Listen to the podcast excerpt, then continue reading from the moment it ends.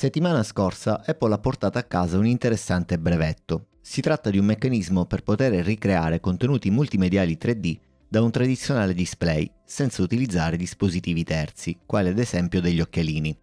Ma qual è il principio della creazione dei contenuti 3D che vediamo quando portiamo i nostri bimbi al cinema, ad esempio? Il meccanismo si basa sul concetto di visione binoculare che il cervello adopera per ricreare l'immagine che i nostri occhi vedono.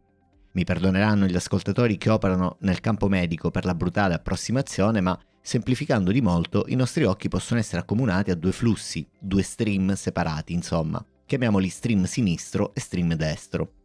Ognuno di essi esegue una scansione continua della luce ed il risultato è inviato su canali separati al cervello, attraverso due distinti nervi ottici. Ricevuti gli stream, li ricompone in tempo reale, creando in effetti la percezione spaziale di quello che vediamo.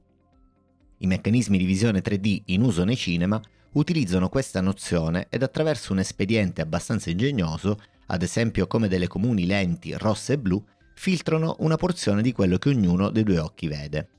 Come risultato, l'occhio destro e l'occhio sinistro ricevono versioni leggermente differenti della stessa immagine. Sfruttando questo concetto si riesce a ricreare un effetto di pseudo tridimensionalità che non esiste nella realtà, ma che il nostro cervello riceve come tale durante la ricomposizione dell'immagine.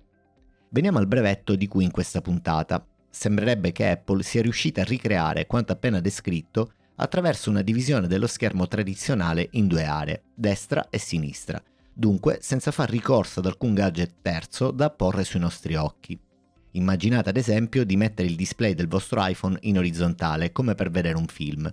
Da quello che leggo, sembrerebbe che il contenuto non sarà unico, ma diviso in due metà esatte, destra e sinistra. Il resto del principio dovrebbe essere identico.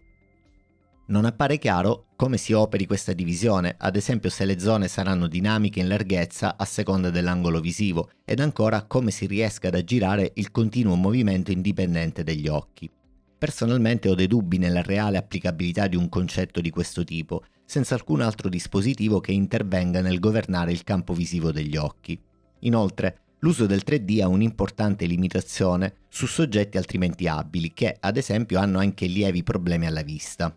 Dubito, conoscendo il grande impegno di Apple nel campo della diversità, che una tecnologia come questa possa essere usata in maniera predominante così come l'ho letta, ma ciò non toglie che Apple ha portato a casa il brevetto e magari potrebbe essere qualcosa che sarà integrata con successo nel famoso progetto Apple Glass, prima o poi.